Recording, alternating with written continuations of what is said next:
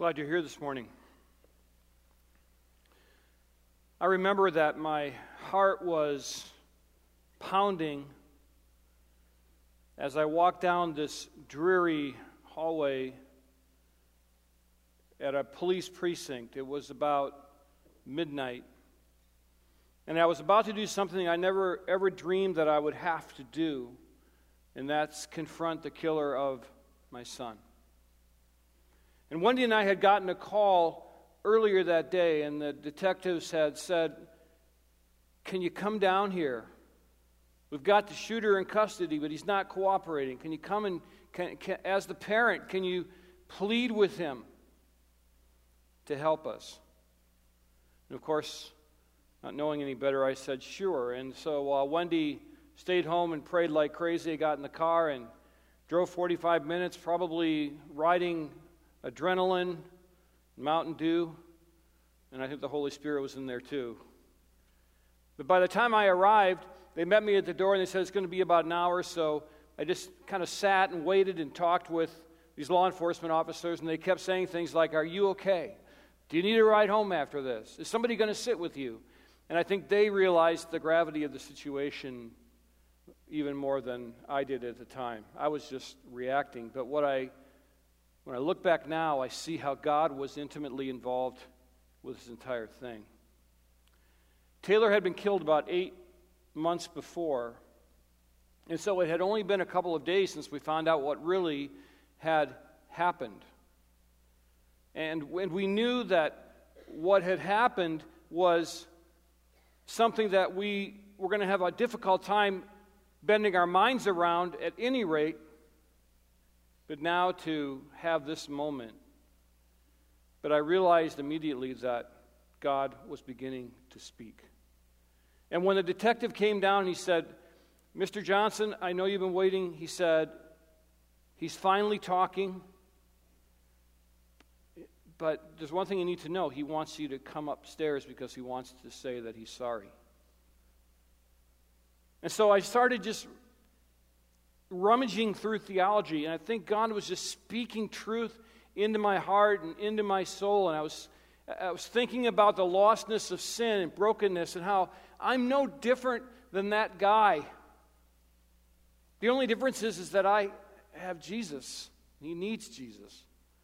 And I was thinking about that idea that don't, don't bring me gifts to the altar unless you're right with another. And here was, here was a young man that wanted to say he was sorry. And I can honestly tell you, God gave me about 10 years of counsel in 10 seconds at that moment. He was speaking clearly. And so I said, sure, let's go upstairs. And so I followed this detective down this hallway, and I was asking God, what am I going to say? Can you help me? Can, can, you, can you feed the words to me? God was faithful. And even then, he was directing. And as I walked in the room, I was expecting to see this gangster. What I saw was this young man in the corner of the room in a folding chair just weeping. And so he looked at me and he said, I'm sorry. I never meant, I never meant anyone to get hurt. And so then God began to speak to me, and I just said to him, I said, Jesse, I said, Wendy and I are going to work on forgiving you. But then I know that guy was speaking because I said this. I said, and by the way, did you know that God loves you? Did you know that you can have more than this? That your life doesn't have to be this way. And, and then I said, uh, after this is all over, after the trial and after the sentencing, would you be interested in hearing more about how God can save you and turn your life around? And he said, Yeah, I would like to hear that. And then he got up from his chair and he started to come toward me. And this was a big, big young man. And I was kind of thinking, this is really going to be good or really bad. And I looked over at the detective and he was hardly paying attention. I thought, oh, I'm on my own here. And Jesse just came up and gave me this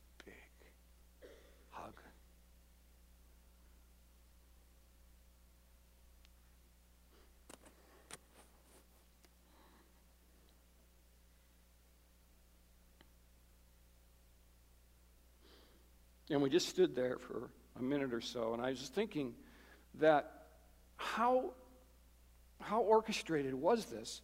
Because you had this, this killer, the perpetrator, and you had a pastor, the victim, locked in this embrace. And that wouldn't have happened if God wouldn't have spoken. And even now, as we write, write to Jesse, as we want to visit him and just lead him to Christ, God is still speaking. And what I want to talk about this morning is how God can, can put us in situations that are eternally meaningful if we're willing to listen to his voice. If we're willing to stop and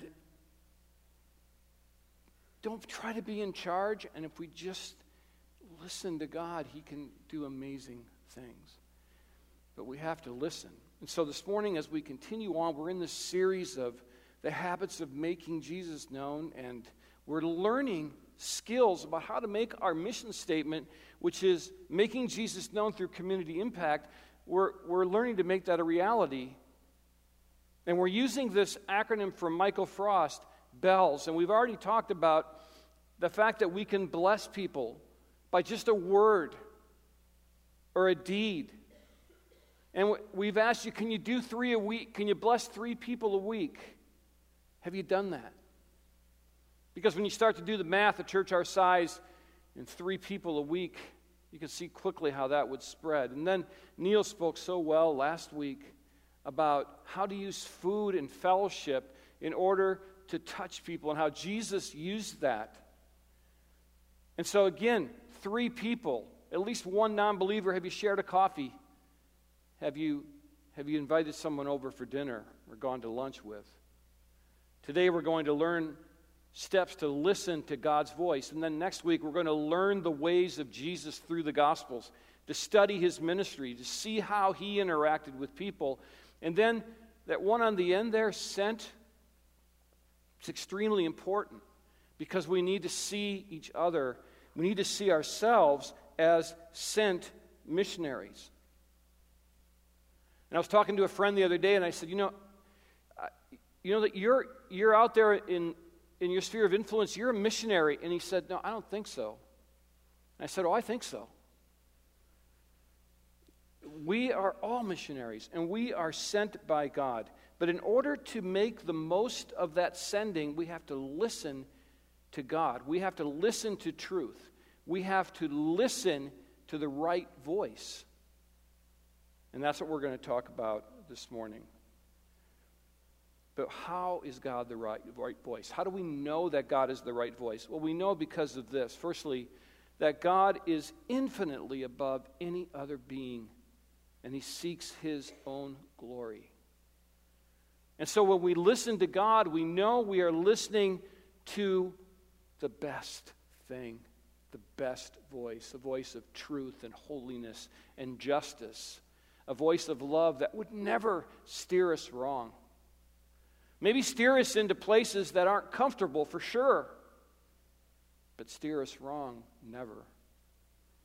And so we know God is the right voice because He is out and He is building His name. He is seeking His glory because He is the best thing. And so the pressure's off. We don't have to be responsible for the results. We just obey and interact with people in our ordinary, everyday lives. I want you to take your Bibles, if you would, and I want you to turn to our first passage we're going to look at today, which is Psalm 46, verse 10. You can also take that Bible, Bible that's in the pew uh, rack in front of you, and you can turn to page 472. You can use the Ridgewood app, and you can just push media until you get to the right prompts. And for those of you on live stream, we'd love to have you follow along as well. Just grab your Bible. So in this simple verse, Psalm 46:10, which many of you are familiar with, God calls us to trust him. He calls us to enjoy him. He calls us to listen to his to his voice which is feeding truth and wisdom to us. But we have to listen. And here's what the psalmist said Be still and know that I am God. I will be exalted among the nations, I will be exalted in the earth. But be still. Listen. The amazing thing about God is that He has already got a kingdom program. He understands the need for redemption. He knows that if He draws people to Himself, that they will meet redemption. They will meet Jesus. They will understand the cross. They will understand the sin problem that needs to be solved. And so he's out making his name great. But in order to go where he wants us to go, we need to be still and listen. Matthew Henry is this wonderful 17th, 18th century theologian. About this verse, forgive the old English, but it's, it's, I love it. Let his own people be still let them be calm and sedate and tremble no more. But know to their comfort that the Lord is God. He is God alone and will be exalted above the heathen. We don't use that term anymore. Don't go to work and say, hey, are you a heathen? Let him alone to maintain his honor to fulfill his own counsels, to support his own interest in the world. Though we be depressed, let us not be dejected, for we are sure that God will be exalted and that he may satisfy us. He will work for his great name no matter what becomes of our little names. God is working to further his great name, and he's called us in He's called us into that mission. This, this idea of being missional isn't new, it's been going on for centuries. It's God's kingdom mission, and we have been invited in in our day, in our time. But in order to do it, we need to listen. We need to be still, which I understand is so difficult in our culture. We've got bosses, we've got kids, we have responsibilities at home, we have chores. We've got a million things going on in our lives. It's hard to be still when you're at a soccer game and then another hockey game and then a soccer game on a Saturday, but we're called to be still. And it is the right voice that we're listening to because He is the best thing. He is above any other being. Secondly, we learn from this voice that we listen to God because God's voice brings rest and reassurance to us. I honestly wonder if the reason Christians, Jesus followers, are so rattled right now because of what's happening in our culture is because we're not being still and just listening to God. Because Jesus isn't going to come back on Air Force One. He's not going to run for Congress. God is there for us if we would just listen to him and be still, and he will bring reassurance. This terminology here I will be exalted among the nations, I will be exalted in the earth. That's the whole earth. And that was a wonderful encouragement to Israel, and it's a beautiful encouragement to us in our day that God is being exalted. He is the right voice. He will put us where we need to be. He will lead us into places of eternal value. The people that He leads us to will be prepared to meet us because He's already done the work, because He's building His kingdom, and we are a part of that. So the question then for many of us becomes how do you hear the voice of God? We're Baptists. We eat lutefisk and we think we're listening to God while we're eating lutefisk. How do you listen to God? This is where the Holy Spirit comes in. And the Holy Spirit is an amazing gift. So here's the truth the Holy Spirit enables you to hear the right voice. And I keep using this term, the right voice, because culture's clamoring at us, our own desires and wants are clamoring at us, but the Holy Spirit will help us hear the right voice of truth. And so, in order to see the value of the Holy Spirit, I want you to turn again, if you would, just over to John 14, verses 25 and 26. John 14, 25 and 26. That's page 901 in that Bible that we have for you. And again, that should be in the Ridgewood app as well. John 14, 25 and 26.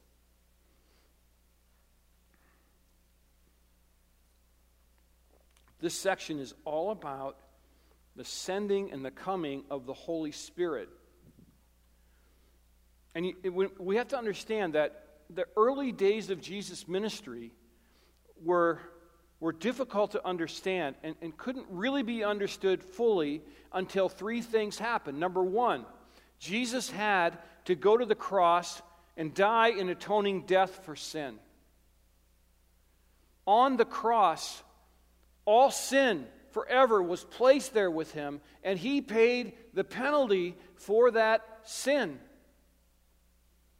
That had to happen because the sin problem is so acute that you and I had no hope without Jesus and that death on the cross. Secondly, Jesus needed to rise from the dead to vindicate his claim of being the Son of God and to defeat death.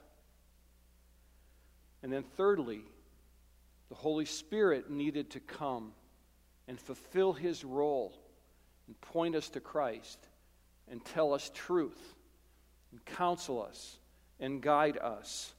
And that's what Jesus is talking about in this passage. If we look at verses 25 and 26, we see that the Holy Spirit will be the key person that helps us to develop a habit of listening. 25 These things I have spoken to you while I am with, still with you but the Helper, the Holy Spirit, whom the Father will send in my name, he will teach you all things and bring to your remembrance all that I have said to you. Jesus knew that he was about to ascend. Jesus knew that in bodily form he could only be one place at a time, and he was sending the Helper, the Holy Spirit, that would indwell us. And this is an amazing gift. And there's no doubt in my mind that I was, as I was walking down that hallway to that room, that it was the Holy Spirit that was directing and guiding every part of that conversation, not just from me, but from everybody that was involved that day. Because the role of the Holy Spirit is to lead us to truth, to Christ. John 15, 26 tells us that he will bear witness about me, Jesus said. And so, though all of the members of the Trinity, Father, the Son, and the Holy Spirit, are equal in essence and fully God, each has a role to play. And the Holy Spirit's key role is to point us to truth, to point us to Christ. In John 16 13, Jesus also said this When the Spirit of truth comes, he will guide you into all the truth, for he will not speak on his own authority but whatever he hears, he will speak, and he will declare to you the things that are to come. He has the authority to speak for the Father. And so he is intimately at work. And notice that truth is everything about the Holy Spirit truth, truth, and truth. And my fear is, is that we have absolutely misunderstood the ministry of the Holy Spirit.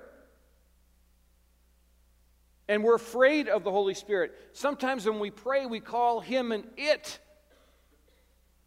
like it's some kind of an object. This is the full person, fully God. And I think the reason sometimes we don't delve into the Holy Spirit is because the moment you start talking about the Holy Spirit, then you're labeled. Oh, you're a charismatic, or you're a Pentecostal, or you're a cessationist, or you're a neo charismatic. I don't, I don't know what those are. But there's labels. And so, what do we do? It's exhausting, so we just put it aside.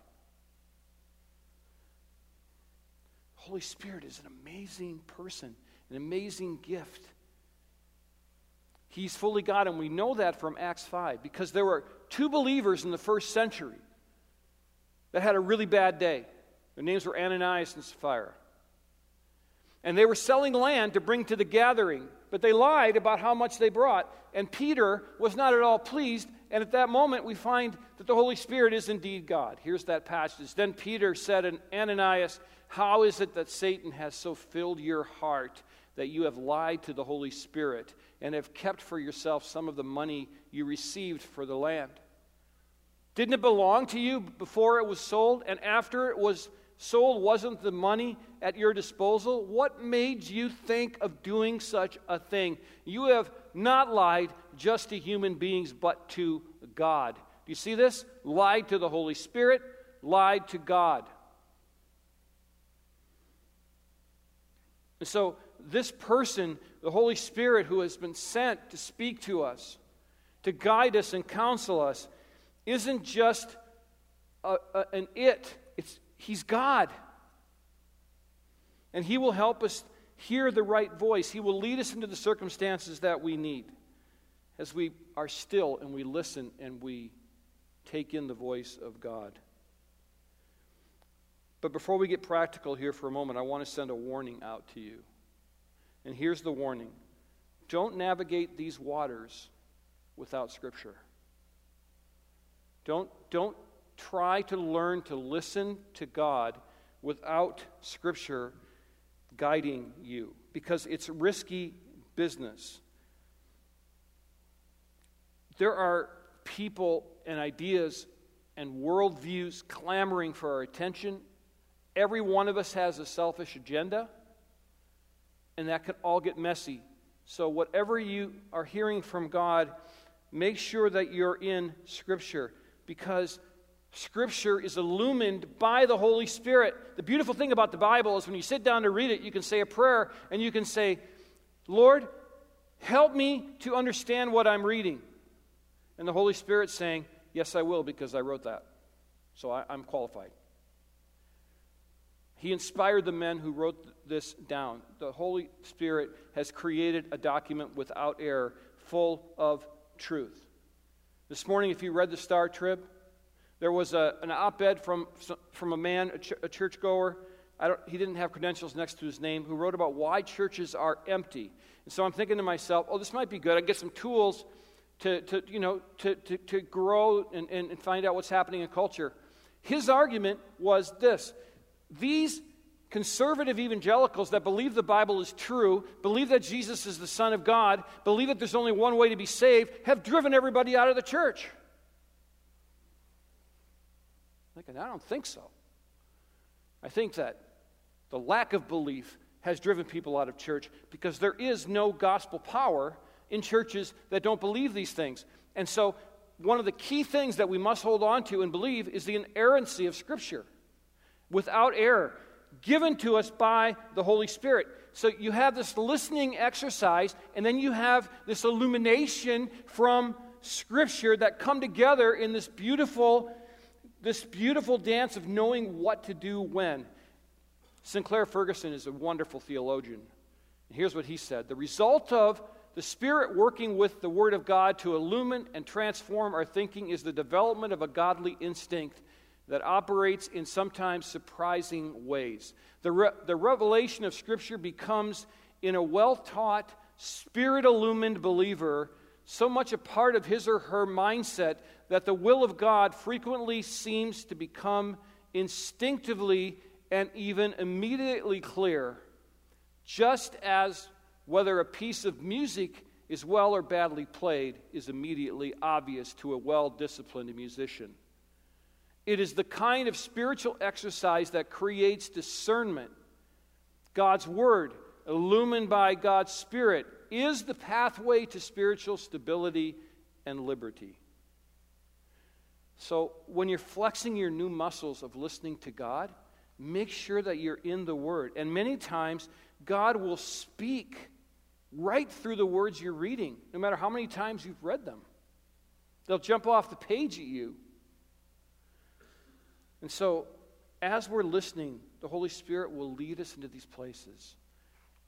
If we're still and if we listen, we can have a huge impact by simply being guided by the right voice.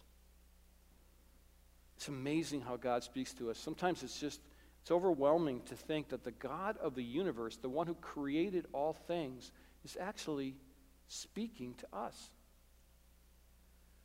So let's practically find out how to develop these habits of missional living in the area of speaking. And we want these to be habits, not just a one off. And so we want to get really practical right now and help you. And some of these, this list is influenced by Michael Frost. And the first is this, and they're not very, they're, they're pretty basic, but they're, they're so important. Set aside a designated time. Set aside a designated time. If you don't put it on your calendar, you're not going to do it. You need, you need God time. And then you'll get a Google reminder God in 30 minutes, God in 15 minutes, God in five minutes. And here's the thing about that make it uninterrupted time. And I know there's, there, your, your life is busy, but start with an hour a week. An hour a week. And, and don't just talk the whole time. Read the word and then just sit in silence. Say, What do you want from me, God? What do you want me to do? and pray that He will speak to you. And make this exclusively for you and God. Secondly, while you're doing that, you got to avoid distractions. This is probably the hardest part of listening to God. Avoid distractions. This does not work during the Vikings Bills game. And some of you guys are going like, "Really?" Because that's the hour I was going to take. No. Because you're going to be bored by the second half, you're thinking, right? Avoid distractions. Find a comfortable chair in a quiet room or a place outside. Get off the grid. Turn off your cell phone. Get away from people and just be with God. And you're thinking, well, I don't know what I would do for an hour. Oh, yeah, it'll come. Just takes a little practice. And then God begins to speak to you. Be still.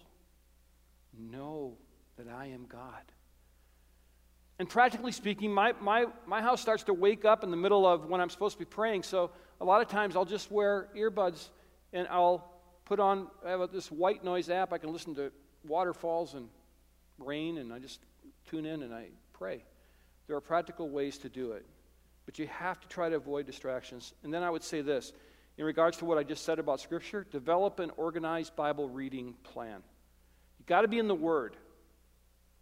And then the Spirit can speak to you, and you can just check it against what the Bible is telling you. And, and I would suggest this the reason I, I say organized is I don't want you to spend your whole time that you have trying to figure out what you're going to read. And when you spitball it, you're not getting context. But when you have an organized plan, you're, you're learning the Bible as you go. And so there's a ton of plans available. You can go on your you can go on a Bible app. You can go online and find it. And then just organize yourself. I have an organized plan I do every morning. And it helps me because I'm learning Scripture, I'm learning to listen to God, and He prompts me. And He'll say things like, you need to minister to this person or that person, or you need to stop doing this. Or you, most of the time, it's this go say you're sorry to Wendy again. So I know He's prompting me. And then finally, Speaking of prompts, follow God's promptings. This is, this is no good if we just listen and don't do what God says. And He's going to do what I just said. There are times when He will say, Hey, do you, do you remember this person? This person needs, needs you right now. Or have you checked in with that person at work? Or what about that sin that you just aren't dealing with, and it's really making it hard for me to talk to you because you're not listening. You're, you're caught, you're trapped in sin. There are times when I'm praying when God will just say, Man, this person just needs uh, encouragement. So, you know, 10, 10 seconds, quick text, I'm praying for you. Don't, don't reply. It's an act of worship. And then when he, when he, when you feel like he's asking you to do something, then venture out and do it. Now, I'll, I will give you this piece of advice when you're learning to do this, because it, it does take practice, don't make the first decision like the biggest decision of your life. Like, I feel like God's telling me to move to Cleveland, man. No. But maybe this. Hey, Paul, just, just pray for this person. Okay, I can do that. Just send a thank you note to this person. Yeah, I can do that. Little things that God will ask you to do. And you know what will happen is you'll end up in the right place with the person that needs you most at that time. You'll develop a relationship, it'll become a habit, and you will be making Jesus known. Because this mission statement we have, making Jesus known through community impact, this is us on the ground doing it. This isn't some organized program at the church where you come and get on a bus and go somewhere. No, this is you and I on the ground doing this. And I, I, will never forget the night I described to you. I'll never forget that moment when we were embracing because of what God had led to. And, and I didn't even know I was listening. But God sure was speaking. And, and I want you to listen to, to, discern, to discerning words. I want you to listen to truthful words. I want you to listen to encouraging words. I want you to listen to words that convict you of sin that you need to put aside in order to live a missional life. And that only comes from the right voice, it only comes from God. So let's take just a couple of minutes now and just close your Bibles and bow your head and let's, let's go before God and have a chat with Him about about this. So just bow your head in prayer and in silence.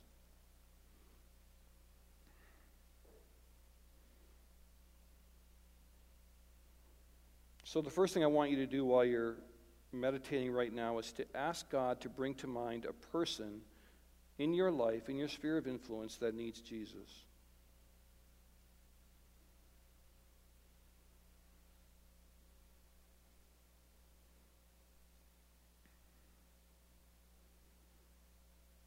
The second thing then would be to ask for courage regarding how to live a life for Jesus in front of that person and how to come into relationship with that person.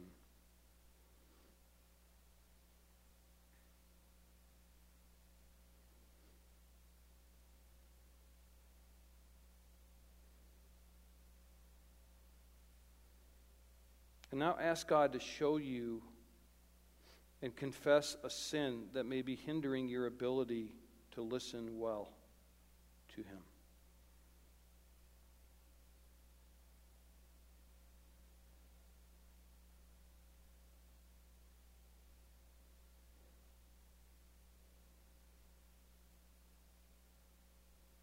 And lastly, take a moment and just thank Him for the privilege of serving Him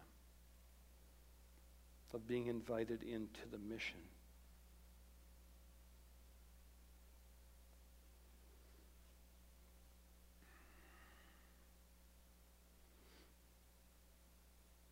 God, thank you for speaking to us. Thank you for never giving up on us and just withdrawing and expecting us to do this life on our own. You are always there. You're always guiding. You're always directing. Will you teach us how to listen well? As we're out in our ordinary rhythm of life, just walking the dog or going to the store, or going to work, whatever it might be, will you just speak to us and help us to know where to go, what to do, and what to say? And then just giving us the courage to do it. Lord, help us to develop the discipline we need to, as Sinclair Ferguson said, just to have that instinctual idea of what's right and what God wants by studying the Bible and praying and learning to hear your voice. Help us to be still. It's okay to be still. The, the, the stuff around the house, the projects, the, the, that email that you think you need to send, that can all wait. We, we just need to learn how to be still before you. So help us to do that. And then we'll watch you work in amazing ways. We pray this in Christ's name.